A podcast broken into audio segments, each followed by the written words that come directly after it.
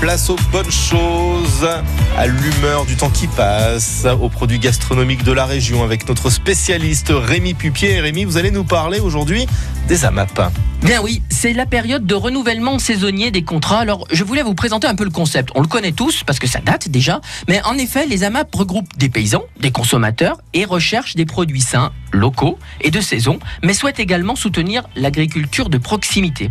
Alors, figurez-vous que le modèle des AMAP, avec la vente directe à la ferme, bien évidemment, c'est le circuit court organisé qui ne prend aucune marge. 100% de l'argent des contrats revient aux paysans directement. Les AMAP ne sont ni des commerçants, ni des distributeurs, mais des groupements citoyens, citoyennes engagés, des bénévoles, qui au quotidien veulent soutenir et développer l'agriculture locale et par la même occasion, ils prennent soin de leur santé et de leur famille à table tout au moins. Et il y a quelques AMAP, Rémi, qui organisent des journées portes ouvertes. Oui, alors par exemple à Saint-Chamond, par exemple, il y a deux AMAP et à l'occasion du renouvellement saisonnier des contrats, ils proposent une journée porte ouverte aujourd'hui, mardi et jeudi afin que les familles puissent venir s'informer et découvrir les produits proposés et les paysans qui livrent.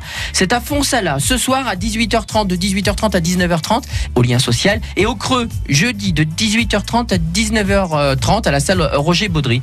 Régalez-vous avec des saveurs locales et des saveurs d'ici. Mais oui, privilégions les circuits courts, comme dirait l'autre. Merci beaucoup Rémi et rendez-vous euh, demain matin, juste